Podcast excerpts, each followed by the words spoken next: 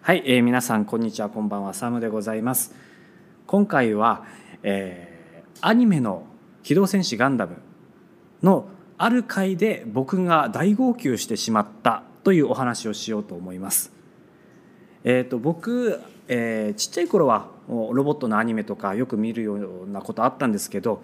え、ガンダムについては全く知らないで育ってきました。でつい最近ですねあの YouTube のチャンネルでたまたまあの動画が当たったってことでガンダムのプラモデルとか触るようにはなったんですけど、えっと、それでもねいろんなシリーズを見てもねあの面白いんですコンテンツ自体はあの戦争を描いている、えー、シリーズなので大人大人向けで面白いんですけどなかなか次も見よう次も次も見ようってハマるほどではなかったんですね。でその流れの中であるそのガンダムのシリーズの一つ「ターン A ガンダム」えー、これが、えー、50話ありますね全50話あるシリーズなんですけどこれのある回で僕はもうズタボロにやられてしまったんですね。えー、でこの「単円ガンダム」のちょっと概要を話すんですけれど、えー、そもそもこの「機動戦士ガンダム」アムロ・レイとか昔ありますけれども、えー、まず、えー、地球連邦軍と、えー、ジオン帝国軍だったかな？広国軍だったかな、まあ、2つの国が争ってるわけなんですけど、えー、地球連邦は地球に住み着いている、えー、人間と、えー、地球がもうダメになりそうだから他の惑星で暮らそうよっていうスペースノイドって言い方してたかな？あの宇宙に旅立った人たちの争いの話なんですね。であの宇宙に旅立った人があの俺たちの国認めろよとかそもそも俺たちも地球にいたんだからその地球をよこせよとかっていう戦争の話っていうのがガンダムの世界観なんですけどそれからものすごく何百年も経ったっていうのが単影ガンダムの世界観です。でこの単影ガンダム自体は機動戦士ガンダムが今いっぱいたくあのシリーズ出てますけどもそれのどあの何個出てもいいようにいろんなシリーズをひっくるめた最後の最終章のガンダムのシリーズという、えー、えー、位置づけられているっていうんですかねあの単影ガンダムはどんなふうに紆、えー、余曲折ありながらもこういうふうな結末を迎えるんですよっていう最後のシリーズを描いたのが単影ガンダムです。えなのであの人間地球に住んでいる人間や宇宙から人がやってきたりもするんですけど服や格好とかはもうちょっと宇宙人に近いような外見だったり出てくるガンダムもあのとても奇抜な形をしています。それぐらい近未来を描いたシリーズが「単影ガンダム」です。でこの「単影ガンダム」を僕は最後まで見ました。えー、結論から言うととてもあの面白くなかったです僕は。ひっくるめるとこの「単影ガンダム」は好きではありません。え、これなぜかっていうとあのまずそうですね僕が嫌いっていう話からするんですけど「えー、単影ガンダム」そもそものガンダムの良さっていうのはそのメカメカニックなところ、えー、銃弾が出てきたりとかね、まあ、ビーム砲もで後々出てくるんですけど、えー、当時のそのアナログなアナログからデジタルに移るようなギリギリのその戦争チックな部分とあの人々の関係性っていうのがいい感じに入り乱れてたのが面白かったんですけどターン A ガンダムはねあのなんというか子供向けに作ったのか大人向けに作ったのかちょっとちぐはぐな感じでコントみたいなのが終始続くんですよね。だからシリアスな部分もなんか変なとんちんかんなこと言ったりしてポカンみたいなことに終わらせたりするからすごくねあのあいい感じできたっていうリズムを見てる側としては崩されるんですね毎回。だから泣きたいところも泣けなかったり笑いと笑いたいところは笑い笑いたいところであの幼稚なコントを見せられてる感じがしてもうそれがずっと続くからいいシーンだよって勧められたシーンも全然面白くなかったんです。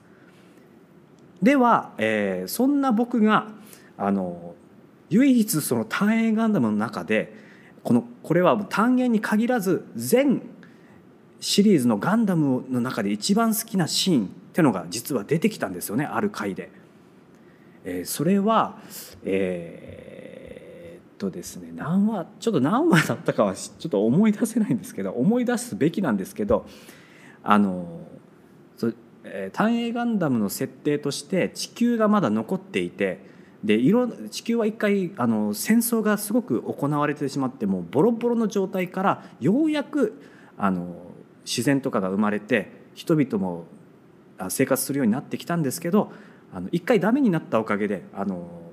農耕民族みたいな感じでもう一回弥生時代から弥生時代から始めましょうよって感じで、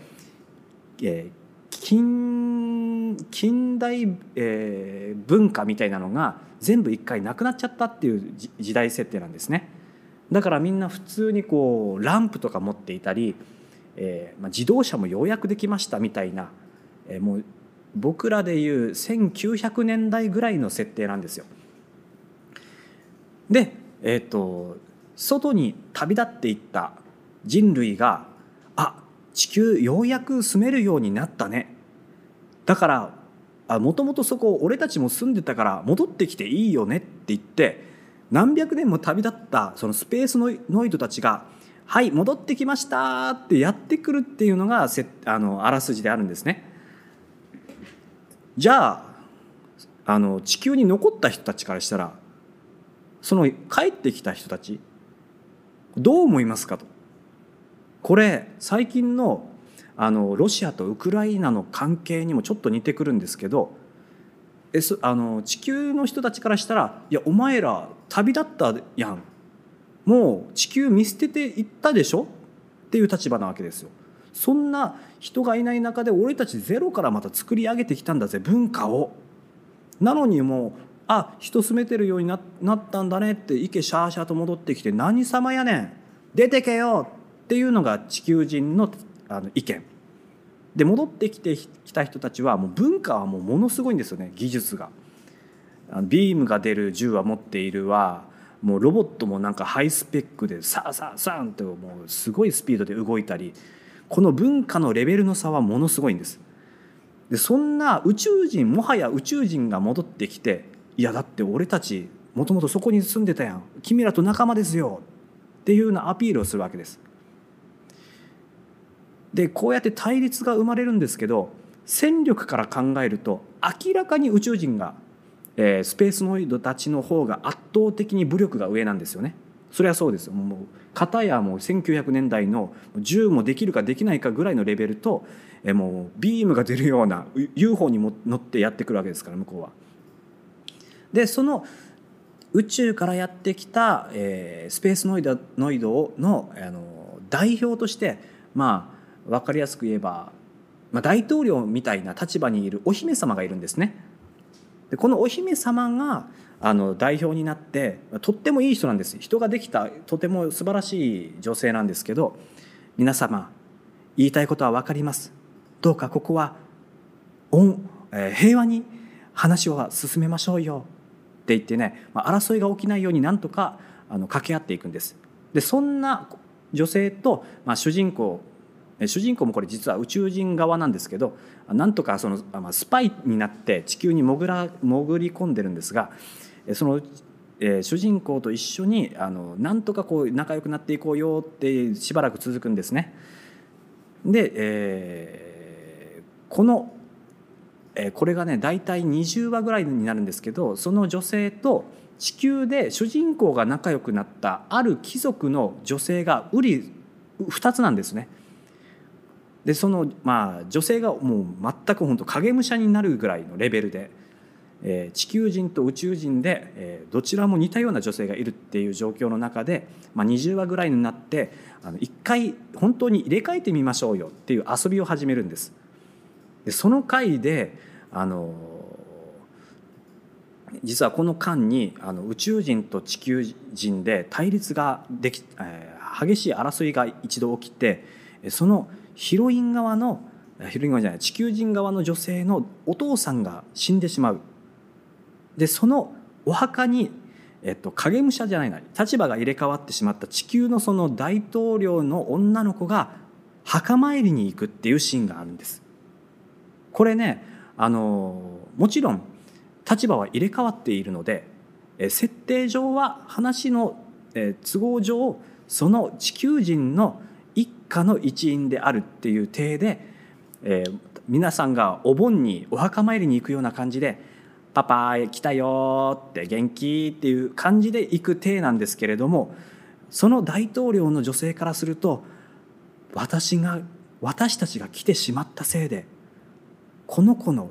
お父さんが死んでしまったんだっていうねえっと何て言うかなあの自責の念にとらわれるっていう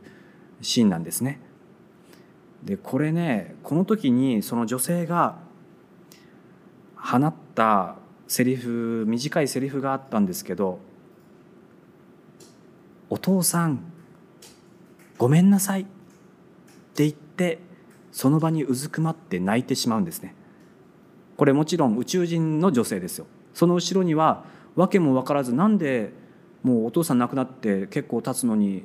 まだ立ち直れないのかなくらい考えているその家族が後ろに立ってどうしたのかしらねみたいな感じで見てるんですけど実際はそのきっかけを作ってしまったトップの女性がもうただただ自責の念にとらわれて謝り続ける土下座するレベルで謝る。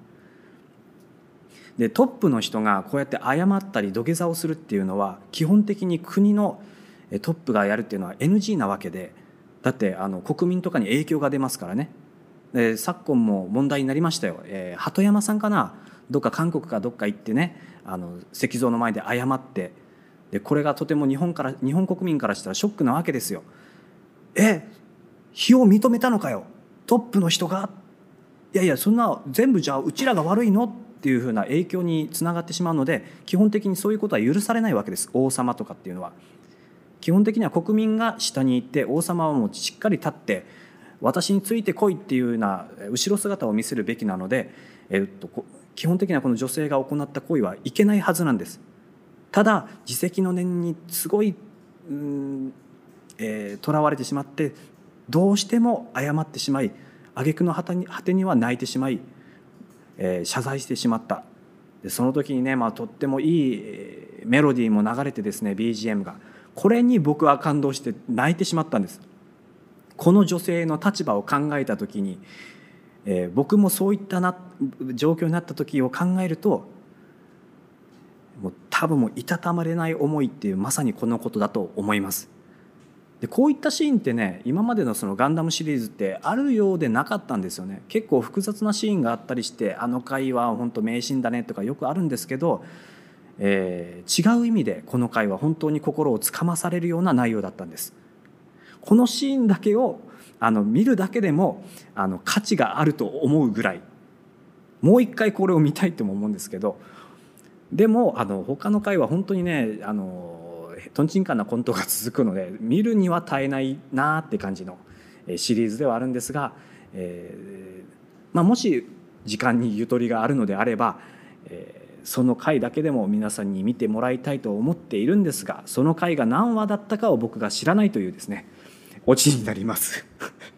え申し訳ありませんが、えガンダムはあまり知らない男が感動した回について語るという、えー、回でございました。ご清聴ありがとうございました。